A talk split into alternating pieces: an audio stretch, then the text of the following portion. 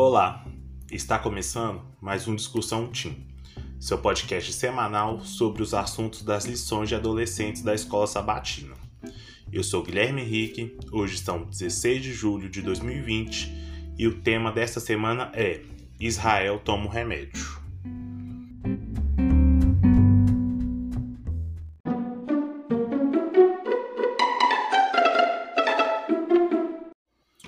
A lição dessa semana tem como base o capítulo 29 do livro de Jeremias, onde que neste capítulo está escrito uma carta enviada por Jeremias para os judeus que Nabucodonosor havia levado como prisioneiros para a Babilônia. Antes de começar o estudo, vamos orar? Querido amado Pai, obrigado, Senhor, por mais essa semana que o Senhor foi conosco. Quero te agradecer pela sua proteção diária conosco e te pedir que o Senhor continue nos protegendo. Que o Senhor possa, através desse estudo, nos mostrar pontos importantes que precisamos para continuar nossa vida. É o que eu te peço e te agradeço em nome do seu Filho amado Jesus. Amém. A lição dessa semana, Israel toma um remédio, tem como base o texto lá no livro de Jeremias, capítulo 29. Você pode pegar sua Bíblia e acompanhar comigo. Vou ler para vocês os versículos do 1 ao 14. A carta de Jeremias aos judeus de Babilônia. Eu escrevi uma carta aos judeus que Nabucodonosor havia levado como prisioneiros de Jerusalém para a Babilônia, autoridades, sacerdotes, profetas e todo o povo. Isso aconteceu depois de terem saído de Jerusalém o rei Joaquim e sua mãe, os oficiais do palácio, as autoridades e de Jerusalém, os carpinteiros e os operários e os outros operários especializados. O rei Zedequias de Judá mandou que Elazar, filho de Zafã, e Gemarias, filho de Uquias, levassem a carta ao rei Nabucodonosor da Babilônia. Ela dizia: Ó Senhor Todo-Poderoso, o Deus de Israel, diz o seguinte a todos os judeus que ele deixou Nabucodonosor levar como prisioneiros de Jerusalém para a Babilônia.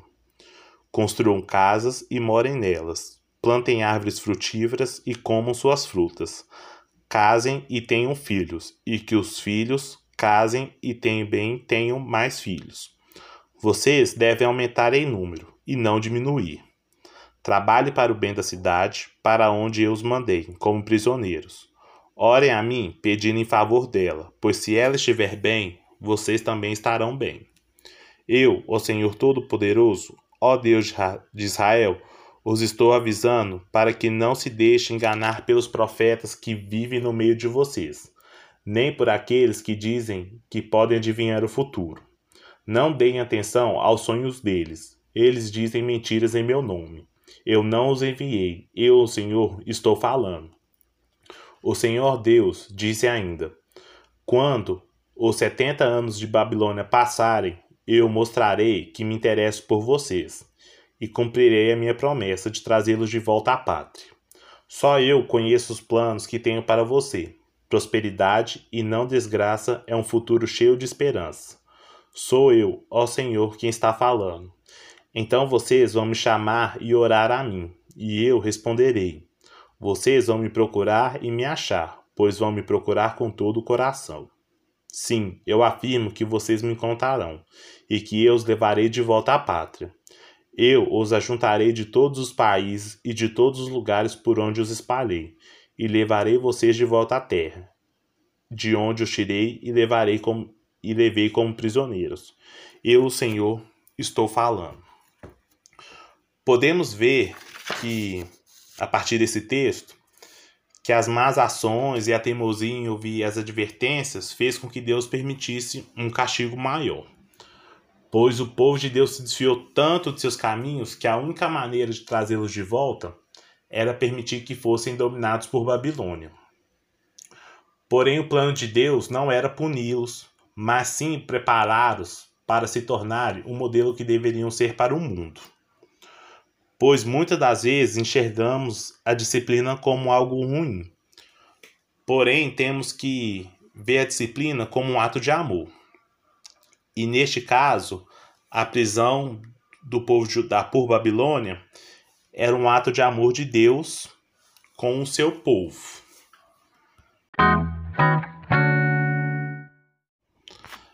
Para ajudar você a perceber que a disciplina é um ato de amor, eu vou ler para vocês agora os versos de impacto dessa semana.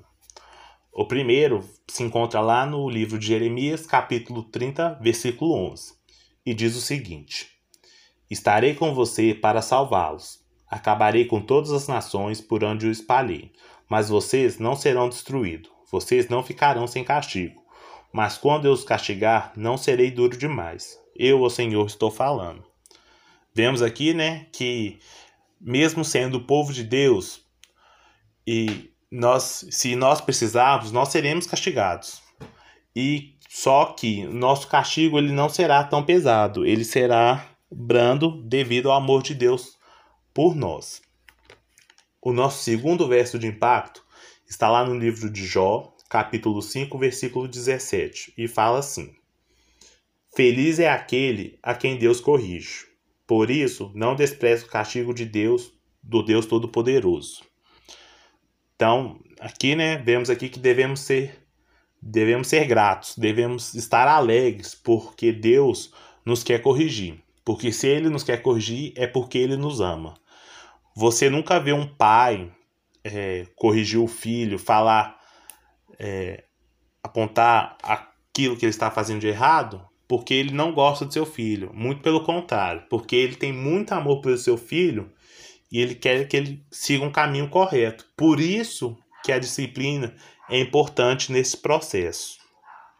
O nosso último verso de impacto está lá no livro de Salmos, capítulo 18, versículo 27.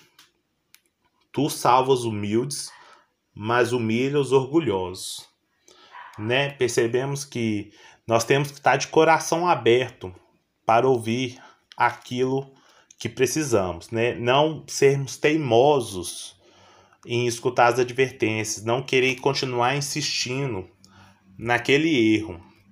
Até porque o Ellen White fala que Satanás, através dos falsos profetas, tirará vantagem dessa rebeldia, dessa teimosia do povo, levando a ele na maioria das vezes, a mensagem que eles querem ouvir, porque é simplesmente mais fácil da gente querer, da gente se agradar daquilo que queremos ouvir. E daquilo que realmente nós precisamos ouvir, nós ficamos com o pé atrás, nós ficamos com teimosia, nós não agradamos, nós às vezes até é, denegrimos aquela pessoa que nos está nos dirigindo aquilo que realmente nós precisamos ouvir.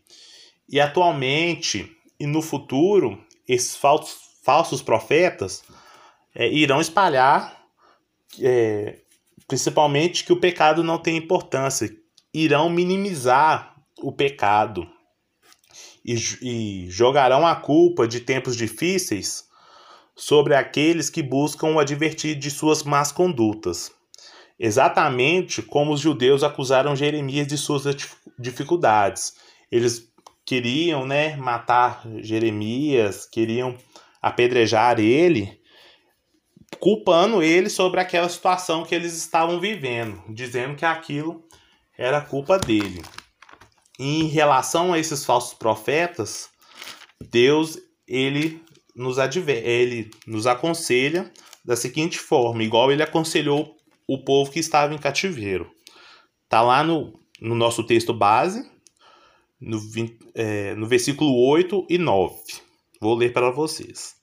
Eu, ó Senhor Todo-Poderoso, ó Deus de Israel, os estou avisando para que não se deixem enganar pelos profetas que vivem no meio de vocês, nem por aqueles que se dizem que podem adivinhar o futuro. Não deem atenção aos sonhos deles. Eles dizem mentiras em meu nome eu não os enviei, e eu, Senhor, estou falando. Pois isso, no fim dos tempos, irá acontecer muito. Muitos falsos profetas irão surgir, irão, distorcendo a palavra de Deus. E esse caso também ocorreu quando o povo estava em cativeiro, em que um falso profeta chamado Ananias ele disse que o, o, o castigo, né, a prisão, iria durar somente dois anos. E depois disso, Deus libertaria o povo de judeu. Só que nós lemos do nosso texto-chave que essa prisão, esse cativeiro, iria durar 70 anos. Mas 70 anos não era uma mensagem que o povo queria ouvir. Eles se agradaram muito mais da mensagem que Ananias estava contando, que seria de dois anos somente. E isso fez com que Ananias fosse morto naquele ano, por estar espalhando uma palavra errada. E atualmente e no futuro, isso irá acontecer bastante. E nós devemos estar com o nosso estudo em dia, lendo a Bíblia, para que não nos deixamos nos enganar sobre, sobre esses falsos profetas que irão aparecer. É, eu quero que vocês agora reflitam essas duas perguntas que eu vou fazer. Você acha que esses falsos profetas já, já existem hoje? é, tentando minimizar o pecado ou em outras áreas, eu quero que você pense se isso já está acontecendo nos dias atuais. Quero também que vocês pensem em quais são as vozes que podem estar falando com você atualmente. Pois, como naquele tempo houve vozes que afastavam o povo de Deus, hoje no futuro também existirão essas vozes que buscarão nos afastar dele podem ser através daquele amigo que quer fazer alguma coisa errada, que vai te chamar para você. Então, que você tenha é, discernimento de saber escolher do que aquilo, de que aquilo seja bom. E se o seu desejo é seguir o plano de Deus para a sua vida, então esteja disposto a receber as instruções e até mesmo as advertências que surgirem em seu caminho como instrumentos divinos para aperfeiçoá-lo como filho do Pai Celestial, e que assim possamos sempre dar bons frutos ao nosso meio. Para encerrar o nosso estudo dessa, dessa semana, eu quero que vou, é, vocês escutem esse versículo. Está lá no livro de Apocalipse, capítulo 3, 19. Fala muito, está muito ligado ao nosso tema, que é disciplina. Eu corrijo e castigo todos os que amo. Portanto, levem as coisas a sério e se arrependam. Aqui fica claro que se Deus quer nos corrigir e disciplinar, temos que levar isto a sério e agradecer por Ele nos querer corrigir. E um de nossos papéis nesse processo de correção é saber escutar tais advertências e prontamente começar a nos corrigirmos se quisermos voltar a ficar juntos com Deus na Nova Jerusalém. Que a partir deste momento possamos observar aquilo que estamos fazendo de errado, parar de fazer e começar a fazer as coisas da forma como Deus quer. Para finalizar o nosso estudo, é, vamos fazer a nossa oração. Querido amado Pai, obrigado, Senhor, por mais esse estudo que o Senhor proporcionou a nós. Que o Senhor, a partir desse momento, possa nos abrir nossos olhos para que enxergamos o pecado da forma como ele é, aquela coisa ruim. E que só assim seremos capazes de decidir, discernir entre o bem e o mal e assim continuar no seu caminho. Que o Senhor continue nos abençoa, abençoando. É o que te peço agradeço em nome de Jesus. Amém.